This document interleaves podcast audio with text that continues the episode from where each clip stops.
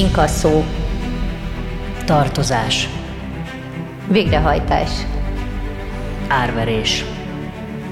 Önök ne kerüljenek ezen rémisztő szavakkal test közelbe, ezen segít hiánypótló jogi ismeretterjesztőnk, a Hiteles Jogi Tanácsok Podcast.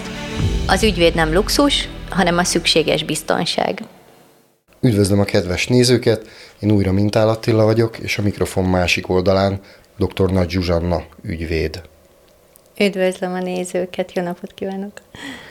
Az elmúlt hetekben hát a gazdaságunknak az alakulása messze nem az ideális irányba tűnik haladni, hogy ezzel kapcsolatosan nyilván most nagyon sok nézőnek be fog ütni az a rész, hogy mi van, ha nem tudja fizetni a hitelét.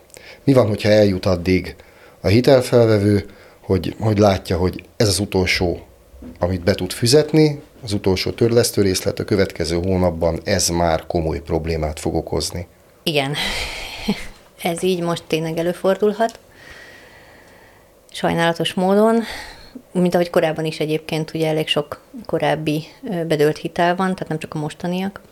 Csak most ez várhatóan többszöröződik. Ezt ugye én nem tudom megjósolni, nem vagyok gazdasági szakember, de gyanús valóban.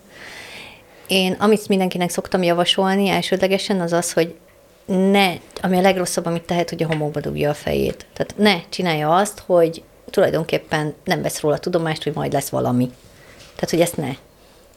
Tehát, hogy, hogy, hogy valamilyen formában, hogyha már észlelik azt, hogy nem tudnak adott ö, ö, szerződés alapján adott törlesztő részleteket fizetni, akkor én azt szoktam mindenkinek javasolni, hogy vegye föl a hitelezővel a kapcsolatot első körben. Hát itt a szerződésekről már volt szó korábbi adásokban. Itt szerződés és szerződés közt mi a különbség? Ugye van, van a közjegyzői okiratba foglalt uh-huh. szerződés, illetve van, amit a banknál a banki ügyintézővel az asztal két oldalán ülve írunk alá. Hát vagy, vagy, vagy nem feltétlenül bank, ugye erről beszéltünk az első részben, hogy rengeteg helyen lehet, akár egy plázában is a kezünkbe nyomhatnak ilyen hiteleket kvázi, akár bankkártyát küldhetnek csak levélben is, stb. Tehát ugye itt ezek a lényegek ha már itt tartunk megint, csak a kedvenc témám, ugye följött a bank, bankkártya, hitelkártya, bocsánat. Tehát, hogyha hitelkártyákat küldenek most karácsonyra, akkor könyörgöm, vagy éppen az évelejére hivatkozva, akkor könyörgöm, gondolják azt végig, hogy azt a pénzt vissza is kell fizetni, jó? Tehát ezt most így hirtelen azért ezt így szeretném elmondani. Soha nem azt szoktuk mondani az ügyfeleknél, hogy vegyék fel a hiteleket, majd utána ne fizessenek vissza, és menjenek el ügyvédhez, hogy majd elintézi az ügyvéd, hogy ne kelljen visszafizetni, mert kitaláljuk, hogy érvénytelen a szerződés. Én személy szerint, illetve az egész csapatom ugye azért küzd, hogy fenntartva azt, hogy a felvett hiteleket vissza kell fizetni, kamatot is kell fizetni, csak nem a 5-6-10 szeresét kell visszafizetni, mi ezzel ellen küzdünk. Tehát, hogy a jogos kamatokat, jogos díjakat kérjék be ugye a hitelezők. Tehát ez az egyik. Visszatérve a kérdésre, hogyha azt észleli valaki, hogy most már nem tudja fizetni, mindenképpen vegye föl a kapcsolatot azzal, akivel a szerződést kötötte. Tehát ugye vele van jogviszonyban. És akkor mondja el, hogy mi a helyzet. Tehát, hogy, hogy ezentúl nem fogja tudni fizetni, nem tud annyit fizetni, nem tud akkor a törlesztő részletet fizetni. Ez a kapcsolatfelvétel ez történhet ugye úgy is, hogy bemegy személyesen, ha van ügyfélszolgálata az adott hitelezőnek, vagy pedig levélben megkeresi őket. Mindenképpen valamit tegyen, tehát ne az legyen, hogy vár. Mennyire kell ennek ö, nyoma maradjon? Szóval milyen jellegű levélben keresse meg Hát én azt szoktam mindenkit, vagy mindenkinek javasolni, hogy mindenképpen konkrétan ö, legyen ennek nyoma, tehát ö, ő maga, hogyha levelet ír, akkor tércivényesen adja föl, hogy legyen igazolás, és tegye is el az igazolást, könyörgöm meg azt a levelet, amit feladott, annak a másolatát hogy, hogy ezt mikor vették át és kivette át, illetve hogyha bemegy mondjuk egy bankfiókba, és ott az ügyintézővel beszél, akkor arról is kérjen egy igazolást, hogy ott volt bent, és miről beszéltek. Akár egy jegyzőkönyvet vetessen föl. Kötelező nekik ezt megcsinálni, ha kérik.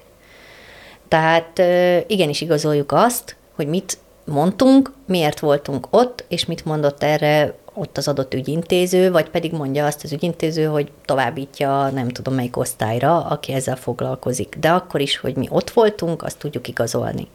Melyik hitel típusnál lehet nagyobb esélyünk egy kis kedvezményt, akár időbeli, akár pénzbeli kedvezményt elérni, mert itt nekem úgy tűnik, hogy egy, egy közjegyző jogiratba foglalt hitelnél a banknak nagyon sok tennivalója nincsen, mert elég súlyos fedezetek állnak a rendelkezésére, míg egy, egy sima személyi kölcsönnél, amiből karácsonyra tévét vásárolt az ember, ott már, ott már a banknak is sokkal több dolga van azzal, hogy behajtsa. Igen, erre szoktam mondani, hogy ez egy nagyon jó kérdés, ugyanis nekem most a hitelezőknek a fejével kellene gondolkodnom. Az eddigi tapasztalat az az, hogy, hogy sokkal inkább lehet alkudni az olyan hiteleknél, ahol,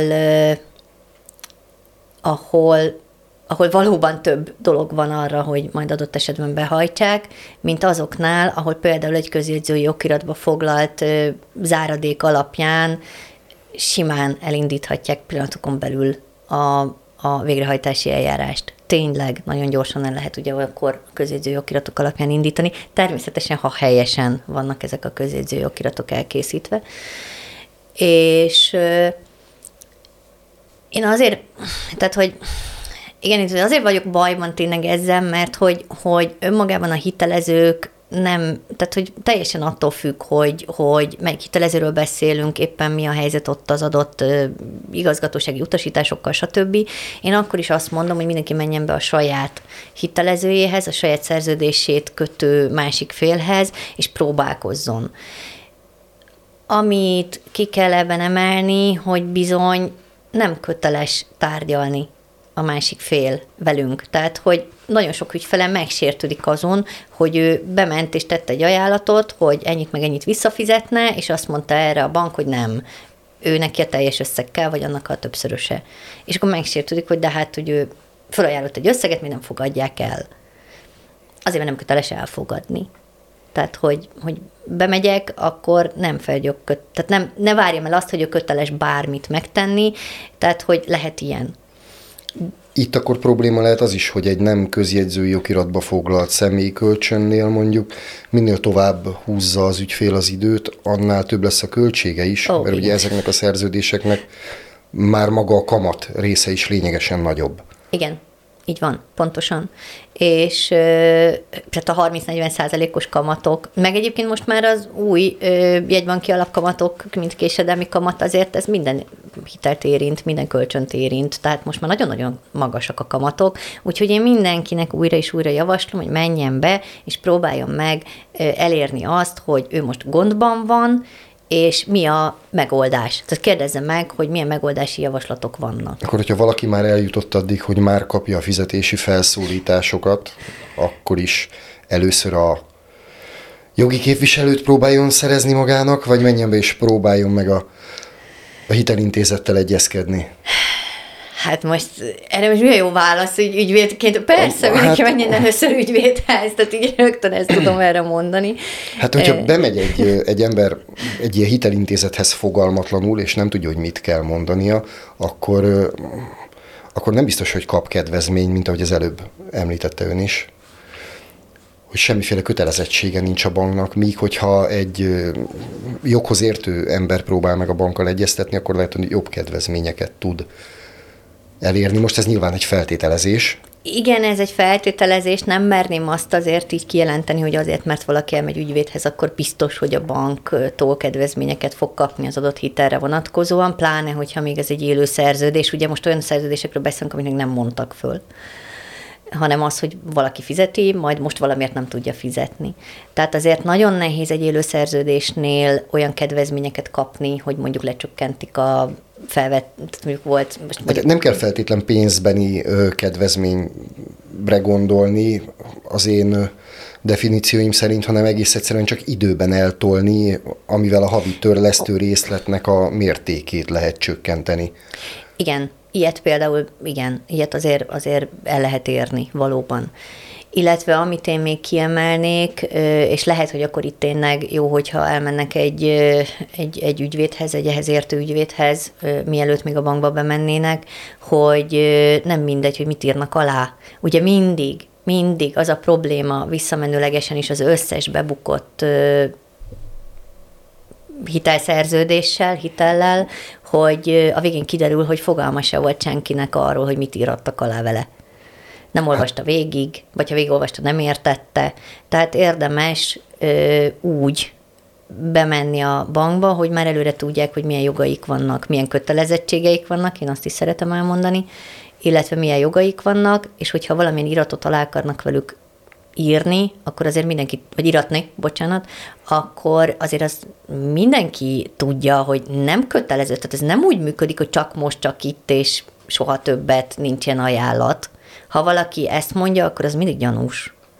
Ja, tehát, hogy igenis elhozhatják azokat a papírokat, át lehet tanulmányozni, elolvashatják, feltehetik a kérdéseiket, és el lehet vinni szakemberhez. Lehetőség szerint olyanhoz vigyék el, aki tényleg ért is hozzá, és ügyvéd, és nem pedig magát kikiáltja, nem tudom, milyen egyesületben lévő akárki, aki még ugye zugirászatot is követel. Tehát lehetőség szerint hozzáértőhöz vigyék el. A lényeg az, hogy nagy valószínűséggel nem biztos, hogy menthetetlen a helyzet, hogyha valaki rá ébred, hogy Igen, a következő hónaptól nem tudja fizetni a hitelét. Igen. Elsősorban a pénzintézet, igen. Aki megkeresendő. Igen, illetve azt is nézzék meg, hogy van-e például biztosításuk, és az mire vonatkozik. Tehát nagyon sokszor például az ügyfelek elfelejtik azt, hogy van biztosításuk. Azt is érdemes megnézni. Hát de ezt a pénzintézetben fogják velük közölni. Már hogyha ott kötötték a biztosítást annál a pénzintézetnél. Hogy... Vagy közlik, vagy nem, de igen, azért kérdezünk rá esetleg, hogy ilyenünk van. Hát azért reménykedjünk abban, hogy erre az ember emlékszik, hogy egy hitelhez kötötte biztosítást, jó, vagy nem azért kötött biztosítást. Lát, furcsa uh, dolgokat láttam már azért a, a, a ügyfelek hát a részéről. az általában kiderül. Általában kiderül, igen. Meg a törlesztő részletekből is általában kiderül, hogy mire megy a törlesztő részlet. Igen, mert a törlesztő részlet részletezve van, hogy Igen. melyik részét Így van. mire fordította a hitelező. Így van. És akkor a következő lépcső az, hogy, hogy mi van akkor, hogyha az ember nem önszántából jut erre az elhatározásra, hogy megkeresi a hitelező pénzintézetet, hanem már egymás után jönnek a fizetési felszólítások. Még nem a meghagyás, ugye, mert akkor ezek szerint még nem tartunk ott, nem, hogy felmondott szerződésünk van, de már jönnek a fizetési felszólítások. Igen. A fizetési meghagyás az teljesen más, arról most ne is beszéljünk, az, az már jócskán a felmondott szerződés után van, és nem is minden esetben. Lesz majd erről is egy adás, hogy mit kell olyankor csinálni, és ez mit jelent. Most tényleg csak arról van szó, hogy fizetési felszólítás. Mi történik akkor, hogyha nem veszik át a fizetési felszólításokat? Nyerünk vele időt? Tudunk ezzel bármit kezdeni? Ugye volt már róla szó, hogy ne dugjuk homokba a fejünket semmiféleképpen. Igen. A fizetési felszólítás és fizetési felszólítás között hatalmas különbség van. Az egyik az, amelyik úgynevezett sima bedobós levélként érkezik, semmilyen, a borítékon ugye erről beszéltünk, már semmilyen jelzést nincsen, és nincsen rajta RL-szám sem. Ez a sima bedobós levél, ezekre azt szoktam mondani, hogyha ennyire az adott hitelezőnek ennyire komoly szándéka van behajtani az összeget, akkor ugyanennyire foglalkozunk mi is vele, ezekkel a levekkel nem feltétlenül kell foglalkozni, tegyük el őket, ha akarjuk, de nem kell vele foglalkozni. Amivel viszont foglalkozni kell, azok az úgynevezett tértivevényes levelek, amiket ugye úgy kapunk, hogy át kell vennünk. Ugye a postaszabályok alapján most nem feltétlenül kell aláírni, de mindenféle igazolványokkal azért igazolni kell saját magunkat, és ezek ugye tértivényes levelek. Ha ilyet kapunk, ilyenről kapunk értesítést, akkor vegyük át.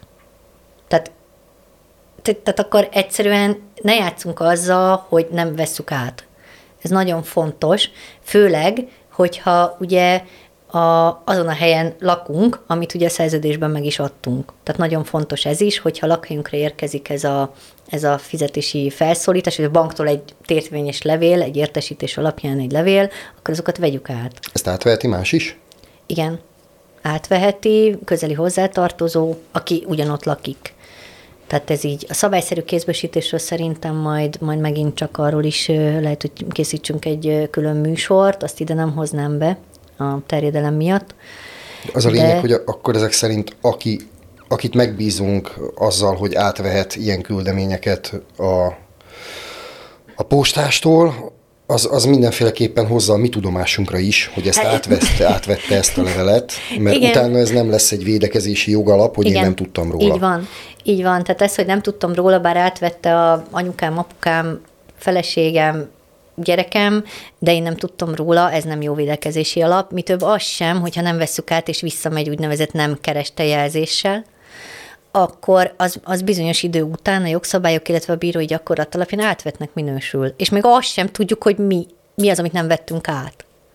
Tehát ez nagyon-nagyon fontos, hogy, hogy adott esetben, ha megint csak, ha homokba dúljuk a fejünket, és azt gondoljuk, hogy nem történik semmi baj, hogyha ezeket nem veszük át, akkor, akkor visszamegy nem kerestével, akkor, akkor én, mint ügyvéd sem tudom alapvetően megvédeni az illetőt, hogy, hogy attól, hogy mondjuk az hatályba lépett, ami benne van abban a fizetési felszólításban.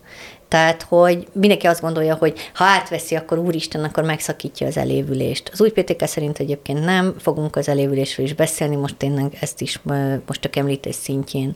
Tehát a lényeg az az, hogyha tértívényes levelet kapunk, ráadásul a lakhelyünkre, és erről tud is a bank, hogy ez a lakhelyünk, akkor ne hagyjuk, hogy visszamenjen, vegyük át, nézzük meg, hogy mi van benne. Akkor konklúzióként levonhatjuk, hogy a kontaktnak a fenntartása a szerződő Igen. felek közt az, az a legfontosabb tulajdonképpen. Igen, így mindenképpen. Tudni, így tudni van. megoldani a... Igen, mindenképpen. Tehát ö, levonhatjuk azt a következtetést, hogyha már fizetési azt látjuk, hogy nem tudunk valamit fizetni, akkor kommunikáljunk. Kommunikáljunk akár egy ügyvéddel, akár ugye utána egy bankkal, vagy az adott hitelintézettel, akinek tartozunk, és nézessük meg, hogy mit akarnak aláíratni velünk. Ugye ezek, ezeket lehet így levonni, mint konklúzió. A lényeg, hogy tegyünk valamit adott esetben. Ne feltétlenül jussunk el odáig, hogy felmondják a szerződést.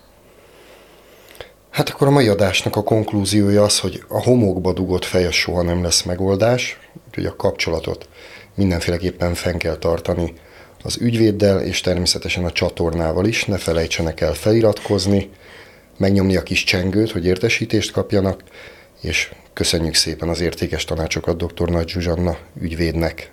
Köszönöm, és viszontlátásra. Viszontlátásra. A beszélgetésünk nem minősül jogi tanácsadásnak, laikusoknak és nem jogászoknak készül. A célja az általános jogi ismeretterjesztés.